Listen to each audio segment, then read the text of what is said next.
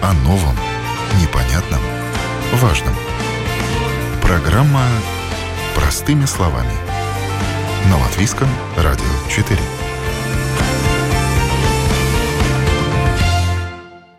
Доброе утро, уважаемые радиослушатели. В эфире программа «Простыми словами» у микрофона Оксана Донич. Тема сегодняшней программы – второй пенсионный уровень. Как управляют нашими отчислениями с зарплат.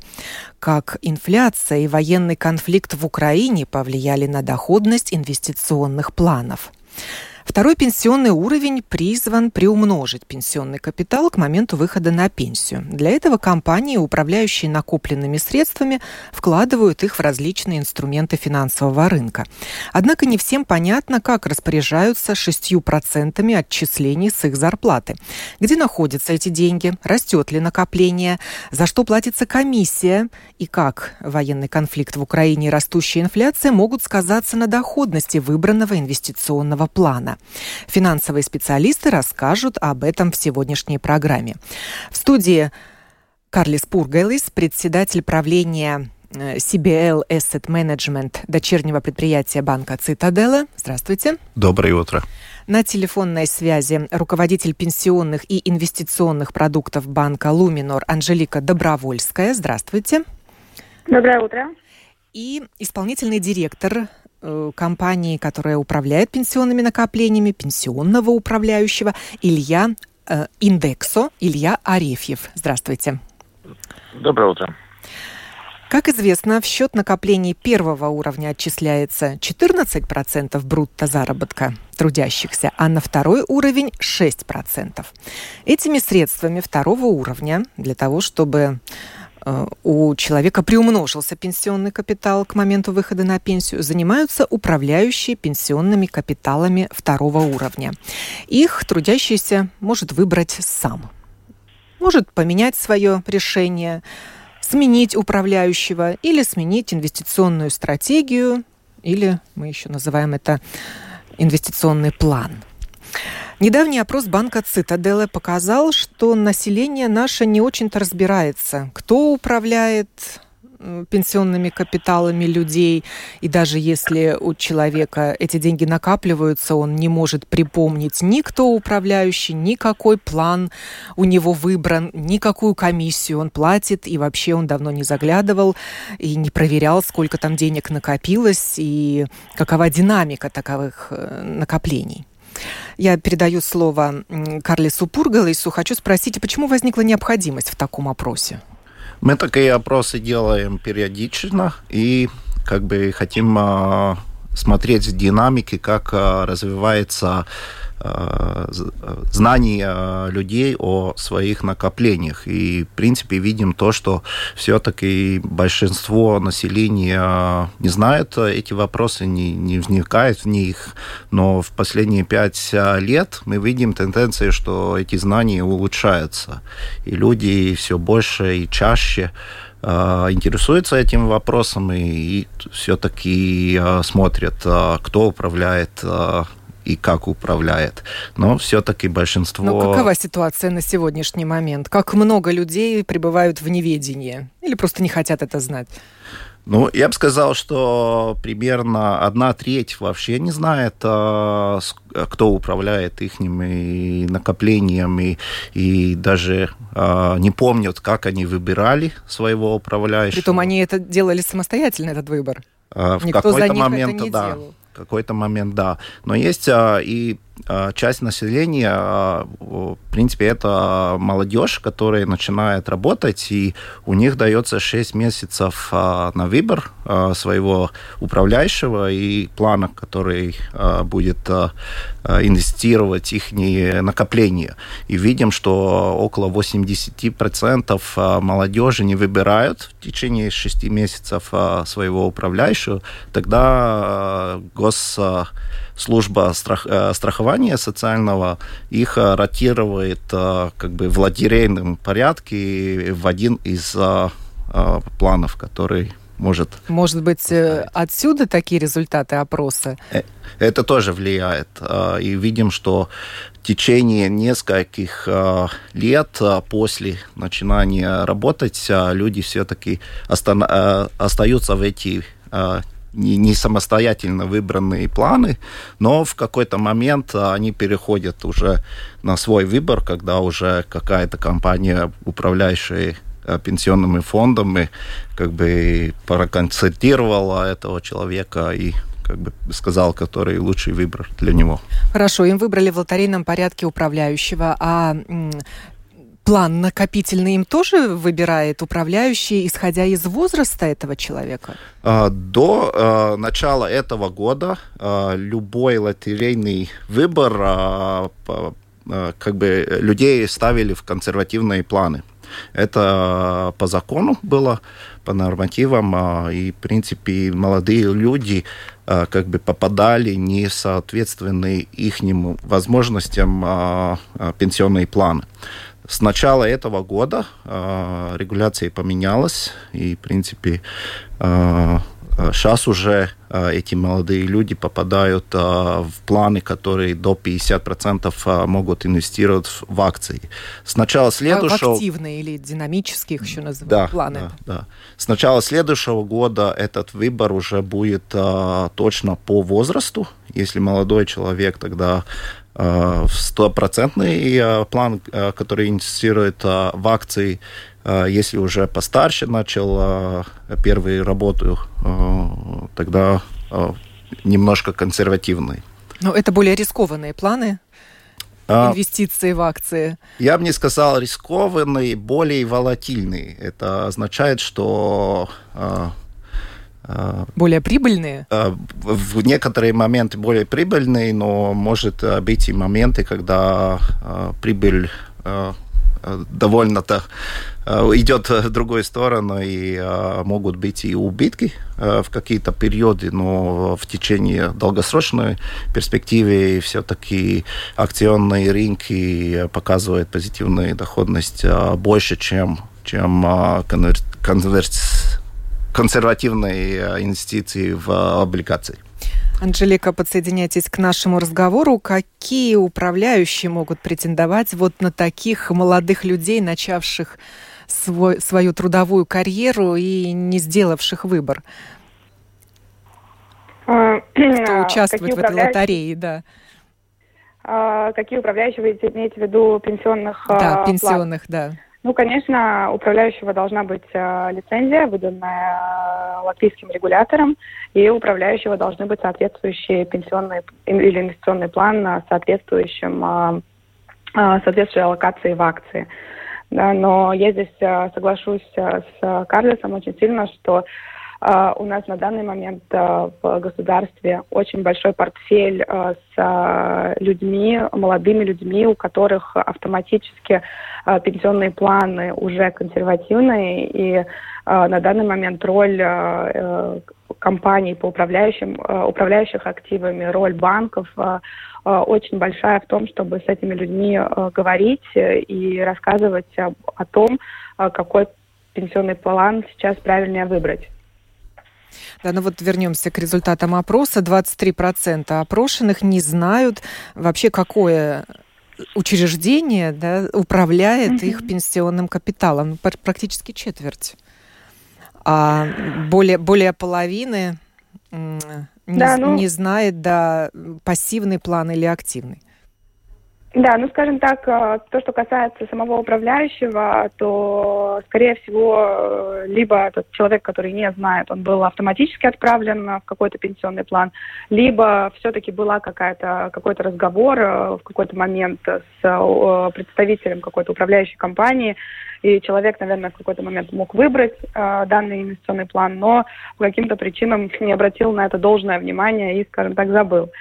И, конечно, я думаю, что там может быть много разных причин, э, начиная от того, что э, мы начинаем думать о таких вещах, как пенсия в долгосрочной перспективе, тогда, когда уже свои базовые сегодняшние потребности более-менее удовлетворены, да, и заканчивая тем, что ну, пенсия вообще для молодых людей кажется слишком далеко и долго, и зачем об этом сейчас думать, но Конечно, это важно. И важно сегодня выбрать правильный пенсионный план, понимать, какая у этого а, пенсионного плана доходность, какую комиссию вы платите. И говоря там о пассивном, активном управлении, то, ну, как бы есть на данный момент э, есть очень много возможностей, материалов э, понять, э, чтобы понять различия между одним и вторым, э,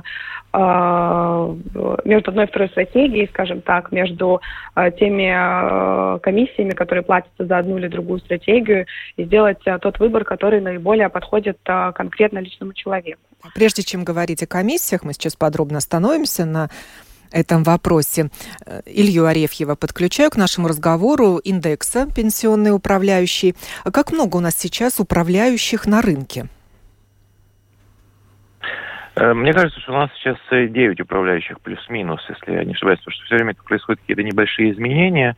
Э, то есть в целом у нас достаточно большое количество управляющих. У нас есть как и большие управляющие, которые работают достаточно давно, с начала 2000-х годов, так и есть э, управляющие, которые получили лицензию относительно недавно, несколько лет назад. То есть в целом э, выбор для клиентов достаточно широкий. Как клиенты делают этот выбор? Обычно они останавливаются на своем банке. Вот у Цитадела есть дочернее предприятие, которое управляет пенсионным капиталом. Луминор так делает. Или совершенно не обязательно э, держать деньги я могу в одном банке, а пенсионного управляющего выбрать совершенно другого?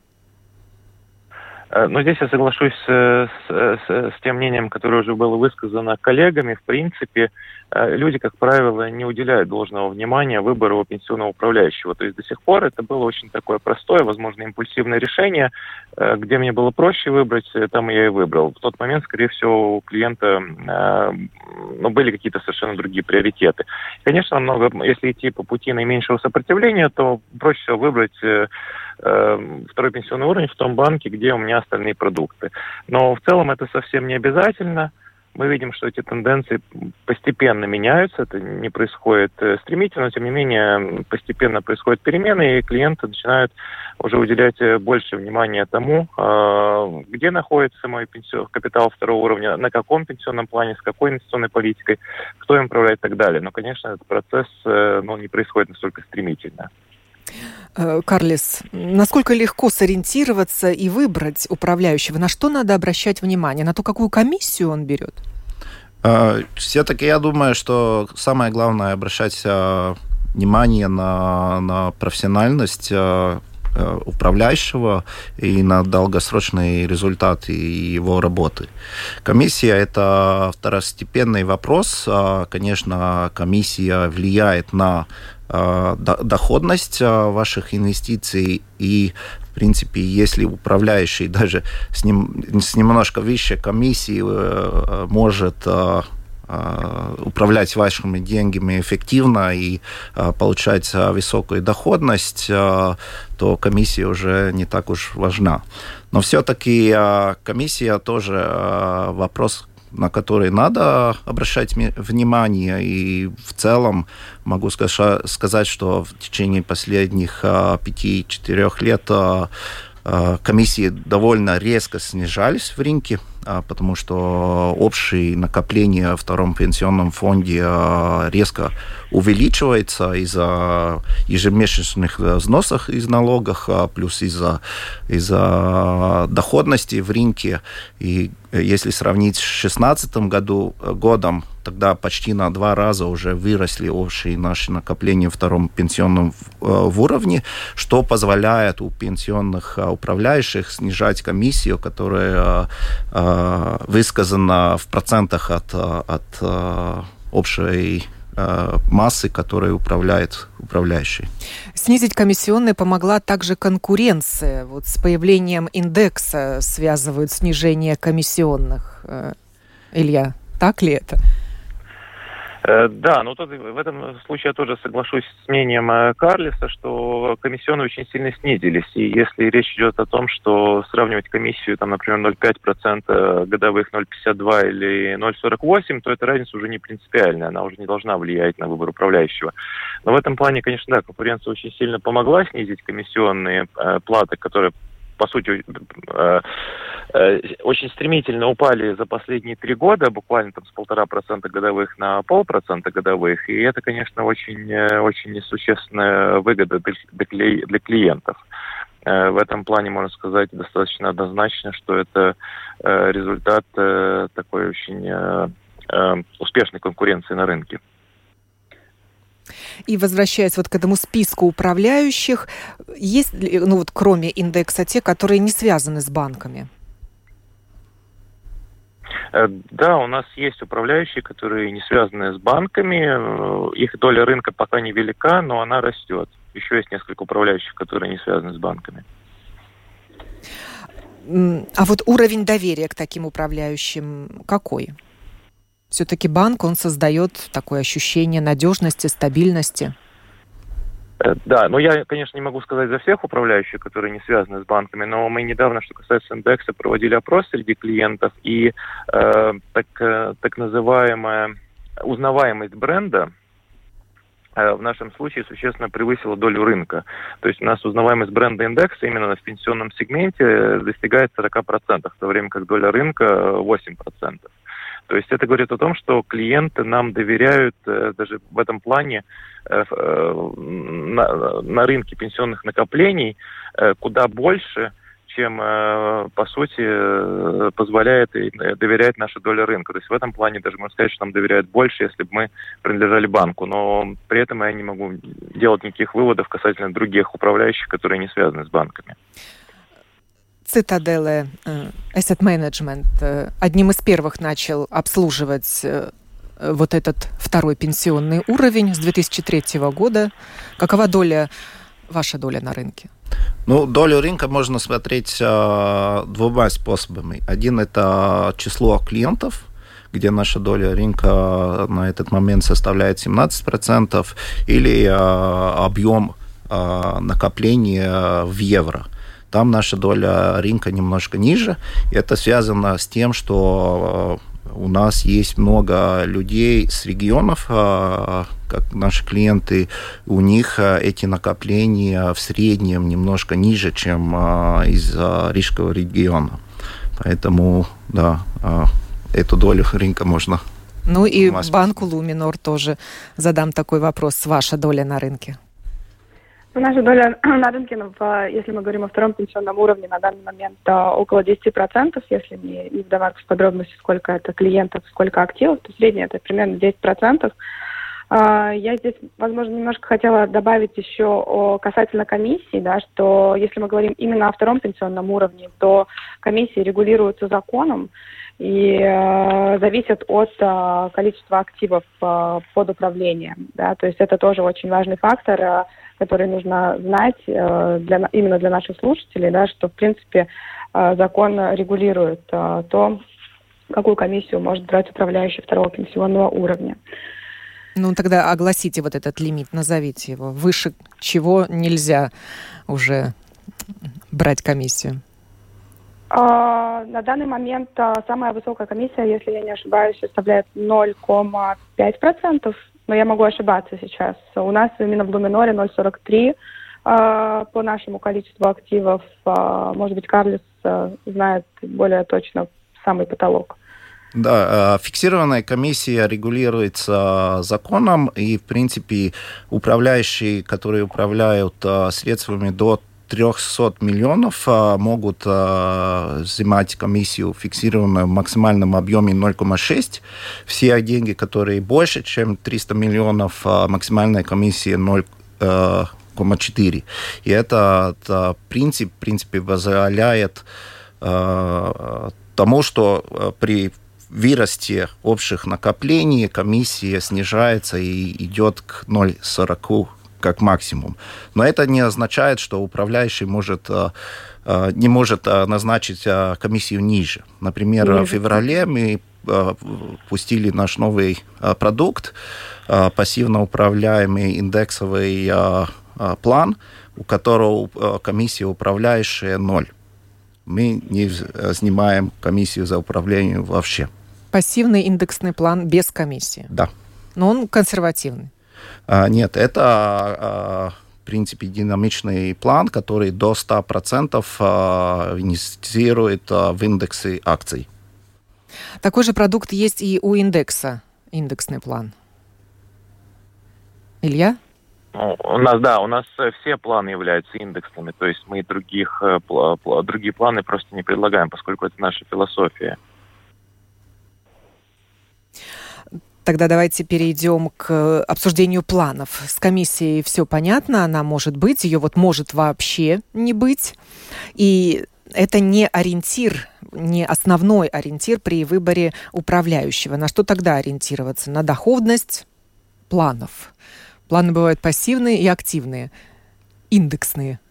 Да. Также. Ну, я думаю, что в первом очереди надо смотреть, какой план, а, какая инвестиционная стратегия наиболее подходит к вам. А, есть э, теория инвестиций, что если э, срок инвестиций длиннее, то инвестор может взять э, на себя больше риска, что означает, что для молодых людей более подходящие те планы, которые инвестируют максимально в акции, это стопроцентные 75-процентные планы в акции. Но если уже вы ближе к пенсионному возрасту, то под конец ваших активных рабочих рабочего времени, я бы сказал, 5 до 10 лет, вам уже надо перейти на план, который более консервативный и более-менее волатильный. А, и эти, это планы, консервативные планы, которые инвестируют а, в облигации государственные и корпоративные. То есть какой должен быть возрастной ориентир? В 50 лет человек уже должен переходить на более консервативный план или в 55? Но это очень зависит а, от, от, конкретного человека. Например, если вы активно следите за Э, инвестиционным миром, за макроэкономикой глобальным и понимаете и циклы экономики, то вы можете даже до конца э, своего рабочей карьеры быть и в акционные планы. Но если вы доверяетесь больше э, управляющему и не следите э, четко за этими вещами, то я сказал, в возрасте 55 лет, а, когда до пенсионного возраста а, примерно 10 лет, тогда уже надо было бы переходить на более консервативные планы. Анжелика, а банк следит э, за своими клиентами, напоминает им, что вот следовало бы вам уже перейти с активного на консервативный план, время подошло? Ну, к сожалению, на данный момент а, система второго пенсионного уровня работает так, что ни банк, ни управляющие компании не видят своих клиентов. То есть, в принципе, клиентский регистр держит а, служба государственного страхования, то есть ВСА, и она же занимается тем, что она распределяет взносы. Да? То есть мы со стороны управляющей компании видим а, только суммы денег, которые приходят или уходят от нас, но мы не можем их связать с конкретными клиентами. Это очень сильно а, мешает а, на данный момент проводить такую а, централизованную работу с клиентами, а, как мы, например, можем делать третьим пенсионным уровнем, где мы время от времени а, обобщаем, смотрим, какие планы выбрали наши клиенты, и, соответственно, высылаем и говорим с ними о том, что нужно выбирать какой более будет подходящий план их конкретному возрасту, их конкретной ситуации, то со вторым пенсионным уровнем на данный момент это невозможно. Но благодаря действиям а, Ассоциации финансов а, Латвии, да, и по законе планируются поправки, и, а, скорее всего, с 2024 года для комп- управляющих компаний тоже будет возможность а, видеть клиентов, да, и тогда это существенно может поменять ситуацию, потому что а, когда мы смотрим на какие-то опросы или мы смотрим на статистику, которую собирает именно служба госстрахования, мы видим, что все-таки слишком много молодых людей находятся в слишком консервативных планах и наоборот, да, то есть тут, как Карлис правильно сказал, после 50 лет, в принципе, нужно было бы снижать уровень риска Здесь я не говорю о том, да, что в 50 лет нужно срочно там пойти на самый консервативный план, но нужно уходить, возможно, нужно уходить со стопроцентного уровня риска акций, да, то есть потому что волатильность, она как работает? Она работает именно так, что э, рынок, если растет, то все хорошо, да, и стопроцентный э, акционный план показывает хорошую доходность, но если рынок падает, и если э, там план показал минус 10, минус 20 процентов, и именно сейчас, это твой возраст, когда тебе нужно уходить на пенсию, 65 лет, то ты получишь а, вот эту вот негативную доходность, что не есть хорошо. Да, то есть оно, например, если мы посмотрим опять-таки на опыт наших соседей, да, например, в той же Эстонии а, в 65 лет а, при, при том момент, когда человек уходит на пенсию, у него есть возможность не забирать весь все накопление второго пенсионного уровня, а все еще оставить его в пенсионном плане и забрать только какую-то часть. И тогда это тоже помогает э, тому, что э, деньги продолжают работать. Да? Или же, если человек еще не уходит на пенсию в 65, тогда он, э, его не заставляют выбирать э, накопление, оно продолжает работать и накапливаться. Да? То есть такими поправками к закону а, ассоциации тоже работают, и, э, и такое возможно в будущем. Илья, расскажите об опыте работы э, с клиентами в индексо. Как вы советуете людям менять, не менять, переходить э, с одного индексного плана на другой? Да, но здесь я соглашусь с коллегами, что основное решение при создании долгосрочных накоплений, при э, долгосрочных инвестициях, это правильно распределить капитал между акциями и облигациями. Если человеку до пенсионного возраста остается достаточно долго достаточно много лет, то есть мы подразумеваем под этим 20 лет и больше, то, конечно, предпочтение надо дать вложениям в акции, поэтому это напрямую сказывается на выборе пенсионного плана. И поэтому мы достаточно много, большое внимание уделяем именно консультации э, с клиентом. То есть мы обычно тратим в среднем до 40 минут, может быть, даже до часа, чтобы объяснить, как устроена пенсионная система, э, как устроены пенсионные планы, что означает пенсионный план с вложениями в акции в размере 100% от активов, что означает консервативный план – и потом, конечно, мы тоже стараемся поддерживать контакт с клиентами, поскольку, как вы правильно заметили, время идет, и в какой-то момент клиент должен сделать свой выбор э, в пользу э, более консервативного плана, но не 100% консервативного. Но тут, э, да, мы сталкиваемся с теми самыми затруднениями, поскольку мы точно не знаем наших клиентов, и поэтому нам намного сложнее дать им нужный совет, дать им соответствующую консультацию, предоставить им консультацию тогда, когда Э, нужно менять пенсионный план на более консервативный. Но при этом в рамках данных возможностей мы стараемся сделать максимум, чтобы проинформировать клиентов и улучшить их э, финансовую грамотность. И, конечно, основной пор делаем на то, чтобы те клиенты, которые являются еще молодыми, которым до пенсионного возраста еще остается достаточно много времени, выбирали подходящий план. То есть это план, который э, максимально вкладывает в акции. И, кстати говоря, надо отдать должное как Министерству благосостояния, так и нашим парламентариям. А, благодаря поправкам а, в законе о государственных накопительных пенсий уже с конца прошлого года у нас появились э, пенсионные планы второго уровня, которые стопроцентно могут вкладывать э, свой капитал в акции.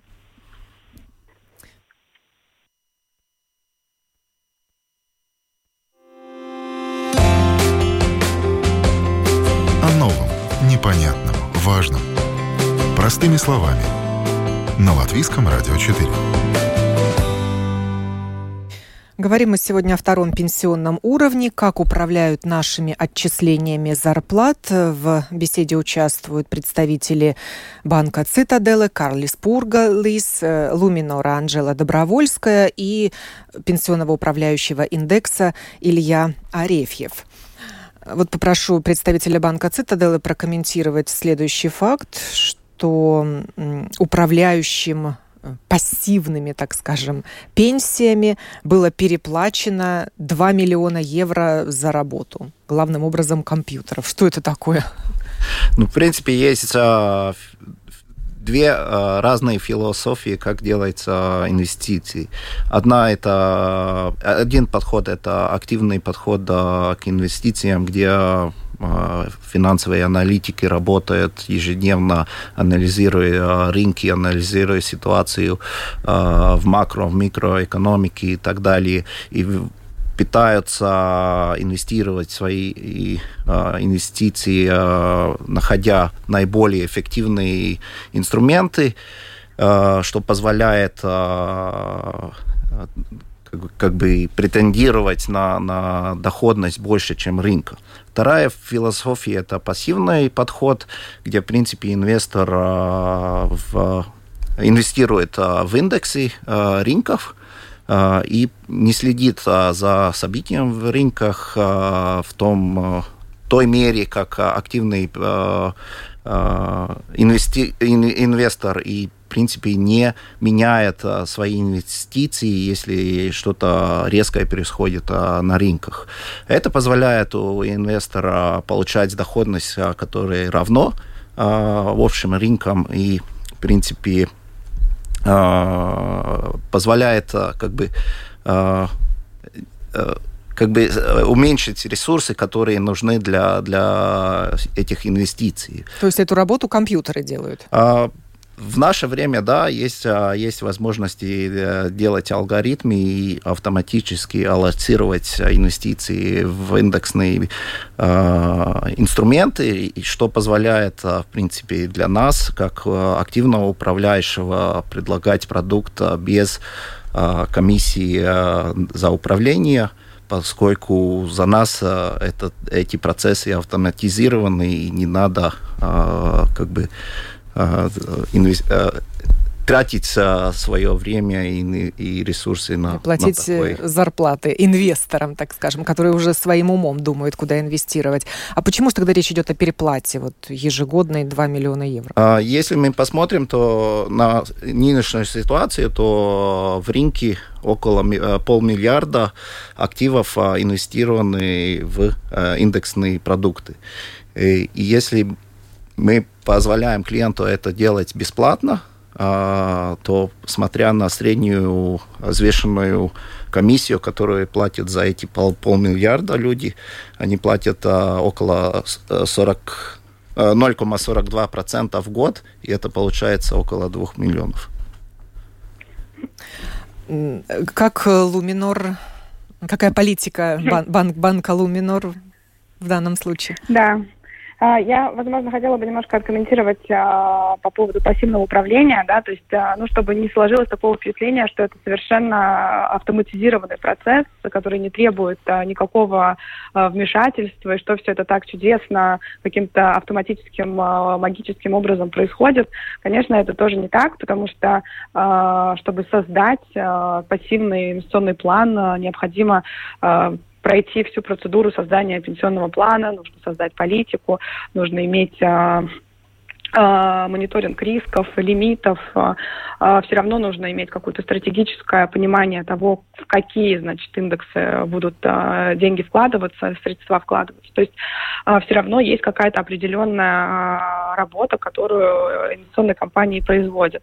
Да, это намного проще, то есть не принимаются какие-то особенные тактические решения, но в то, в, то же, в то же самое время сказать, что это совершенно простая и автоматическая работа, это тоже будет не совсем корректно. То, что касается Луминора, у нас, а, в принципе, мы являемся активными управляющими, да, при этом реагируя на спрос а, а, потребителей, на спрос наших клиентов. В весной прошлого года мы создали свой индексный план пассивного управления, но уже с направлением в сторону так называемой по-русски устойчивость, э, наверное, то есть э, того э, наш индексный план соблюдает все параметры ESG, так называемого сегодня, да, то есть он уже более, более дружествен к таким факторам устойчивости, да, и, но в принципе добавить немножко об активном и пассивном управлении, когда человек, так, чтобы еще больше упростить то, что рассказывал Карлес, когда э, ты выбираешь себе какой-то пенсионный план, то та главная разница между активным и пассивным управлением, в принципе, в том, что ты готов тому, что твой э, пенсионный план и доходность этого пенсионного плана, так же как и риски, будут полностью следовать за рынком, или же ты все-таки хочешь, чтобы твоими э, деньгами действительно кто-то управлял и принимал какие-то решения, да, и тут э, тоже возникает вопрос профессиональности управляющего, насколько управляющий может э, правильно э, принять эти решения, да, и это мы уже видим в кон- конечной доходности, насколько хорошая была доходность.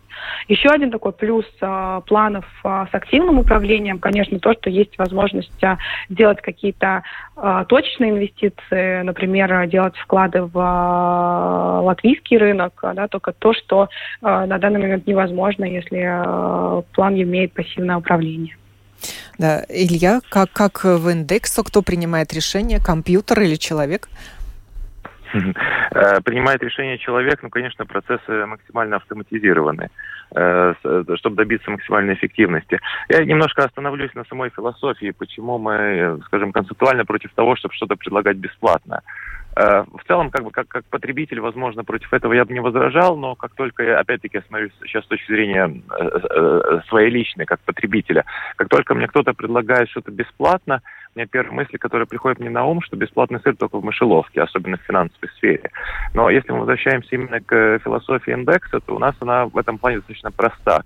А, мы хотим, чтобы э, вернее, мы хотим, это уже по сути сделано, это уже заложено в наше ДНК, что как только клиент видит любой э, финансовый продукт индекса, Э, чтобы он был абсолютно уверен в том, что он получает хороший продукт за, за совершенно адекватные комиссионные. Чтобы он даже не задумывался над, над тем, что переплачивает он, там, недоплачивает. Это очень хороший продукт по совершенно адекватной цене. И понятно, что бесплатно такой продукт предлагаться не может. Это, это принцип как бы нашего магазина.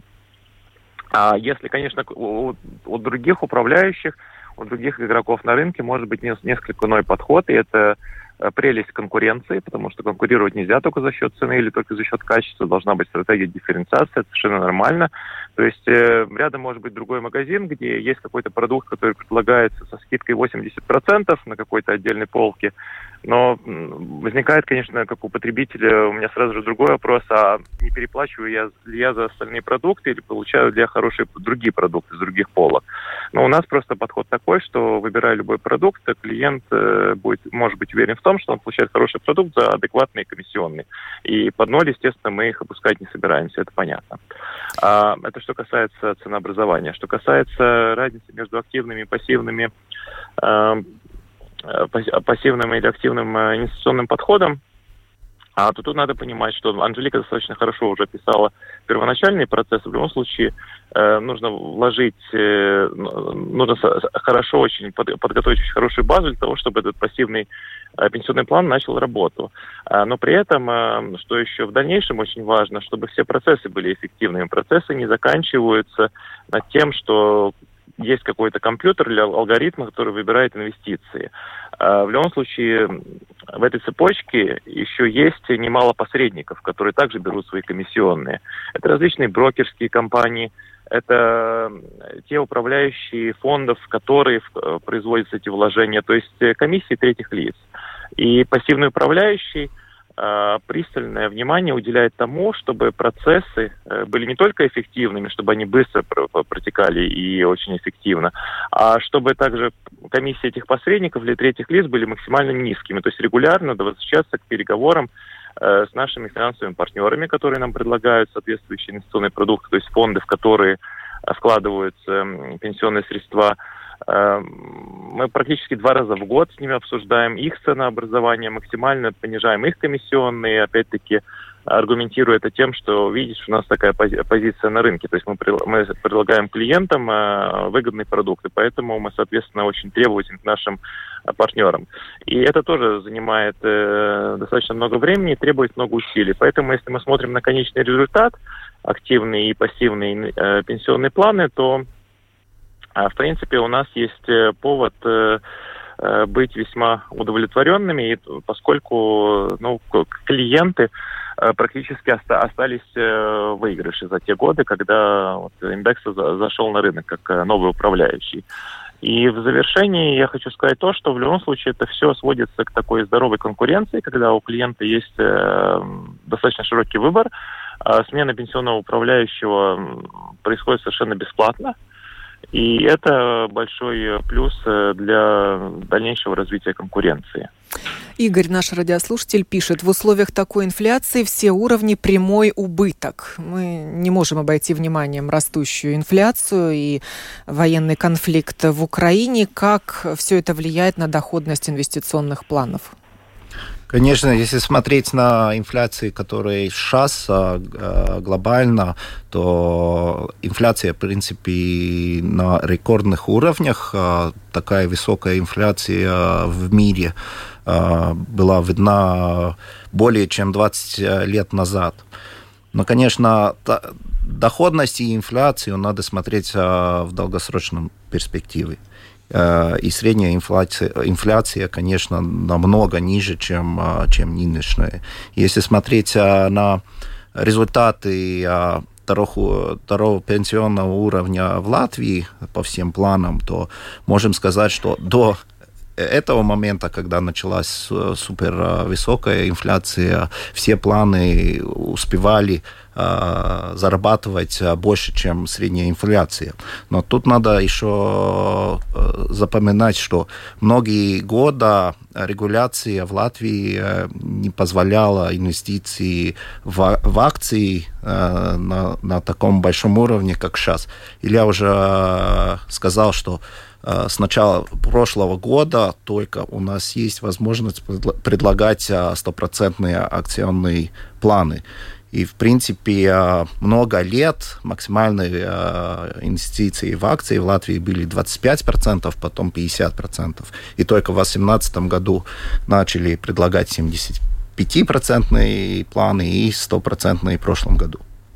Что, в принципе, означает, что в среднем, если смотреть на доходность а, второго уровня, мы потеряли довольно много возможностей в изначальные года, когда система образовалась, и не смогли а, зарабатывать а, настолько много, чтобы эту инфляцию намного превысить а, с доходности, чтобы был резерв на такие случаи, как сейчас, когда гиперинфляция, в принципе, происходит. Но сейчас какую доходность показывают инвестиционные планы?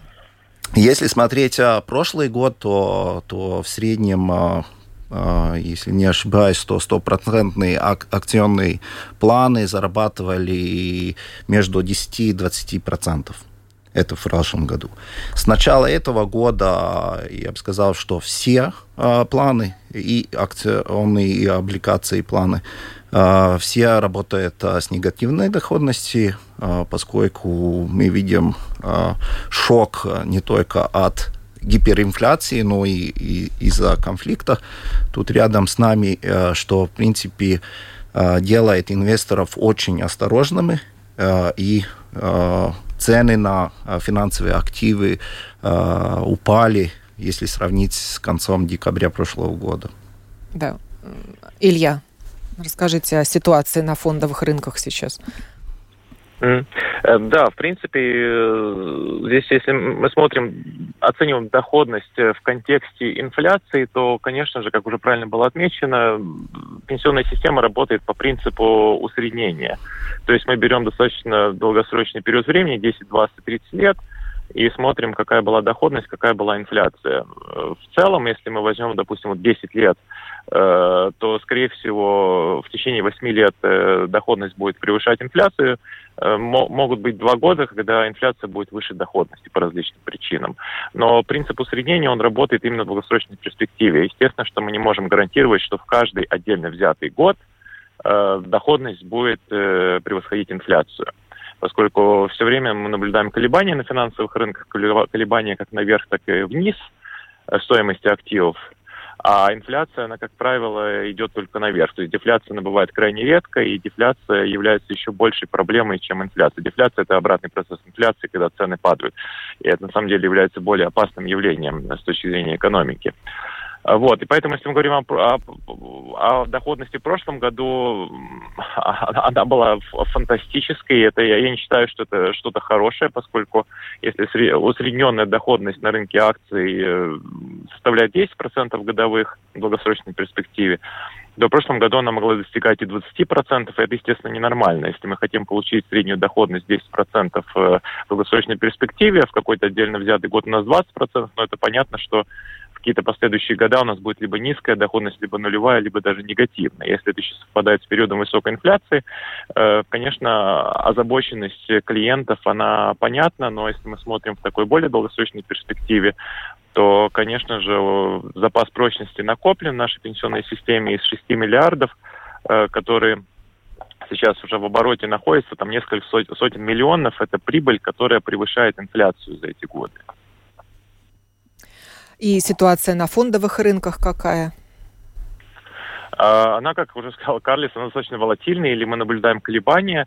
Но в любом случае я хотел бы уточнить то, что если рынки очень стремительно шли наверх, особенно рынки акций, с облигациями там немножко более сложная тема, поскольку процентные ставки очень низкие, они практически растут, то там практически все было либо нейтрально, либо с небольшим знаком минус, то акции после стремительного роста в любом случае обычно показывают так называемую коррекцию или падение, независимо от э, причин. То, что в данном случае причиной э, могла стать инфляция или э, вооруженный конфликт на Украине, это отдельно взятый случай.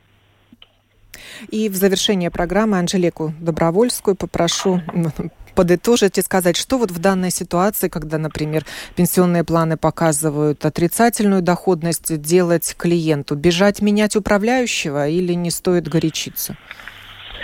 Да, я тут добавлю то, что сказали мои коллеги. А, в принципе, если мы посмотрим на рынок, фондовый рынок, э, на рынок акций, в принципе, в этом году, то я думаю, что принимая во внимание все данные, которые мы имеем, он держится очень хорошо. Да, то есть на данный момент с начала года глобальный индекс акций упал где-то до 10%. И э, здесь как бы мы, не, мы за весь час, в принципе, не, не назвали одну очень важную вещь, э, которая присуща всем пенсионным планам, это диверсификация. И это то, что нужно иметь в виду, делая любые вложения, и это то, что нашему простому любому клиенту дает а, любой план второго пенсионного уровня. Диверсификация это значит, что активы вложены в различные регионы, в различные инструменты, в различные компании, их достаточно много, чтобы снизить риск того, что один какой-то конкретный регион или какая-то определенная компания или индустрия испытывает очень тяжелые трудности, да, что тогда есть другое, другая часть этого портфеля, которая удерживает его. И когда мы смотрим на сегодняшнюю ситуацию, я думаю, что есть очень много переменных, и прогнозировать, как будет ситуация развиваться и в мире, и на рынках акций достаточно сложно, но то, что мы можем э, принять как, как данные, главное, э, базируя свое понимание на истории, это то, что в долгосрочной перспективе все выровняется. И все падения, они э, будут э, уже не так заметны, и рынок продолжит свой, свой рост основываясь на том, что будет развиваться глобальная экономика. И поэтому я думаю, что самым правильным в данный момент это не поддаваться эмоциям, если портфели уже испытывают э, трудность, то ничего не менять, но убедиться в том, что ваш пенсионный план, он соответствует вашему возрасту, то есть вашему э, риску, э, инвести, э, риску инвестиционному и сроку инвестиционному. Если все-таки вы видите, что у вас слишком консервативный пенсионный план, а вам до пенсионного возраста еще 30-40 лет, то не поленитесь и выберите себе тот пенсионный план, который может вам дать намного лучшую доходность в долгом сроке. И наоборот, если сейчас видно, да, что риск слишком высокий, то нужно, наверное, пересмотреть и подумать о более консервативном плане. Говорили мы сегодня о втором пенсионном уровне, как управляют нашими отчислениями зарплат, как влияет инфляция и вооруженный конфликт в Украине на доходность инвестиционных планов. Я благодарю за этот разговор представителей банка Цитаделы, Карлиса Пургайлиса и банка Луминор Анжелику Добровольскую, а также пенсионного управляющего индекса Илью Арефьева за участие в этом разговоре. Программу подготовила и провела Оксана Донич. Хорошего вам дня.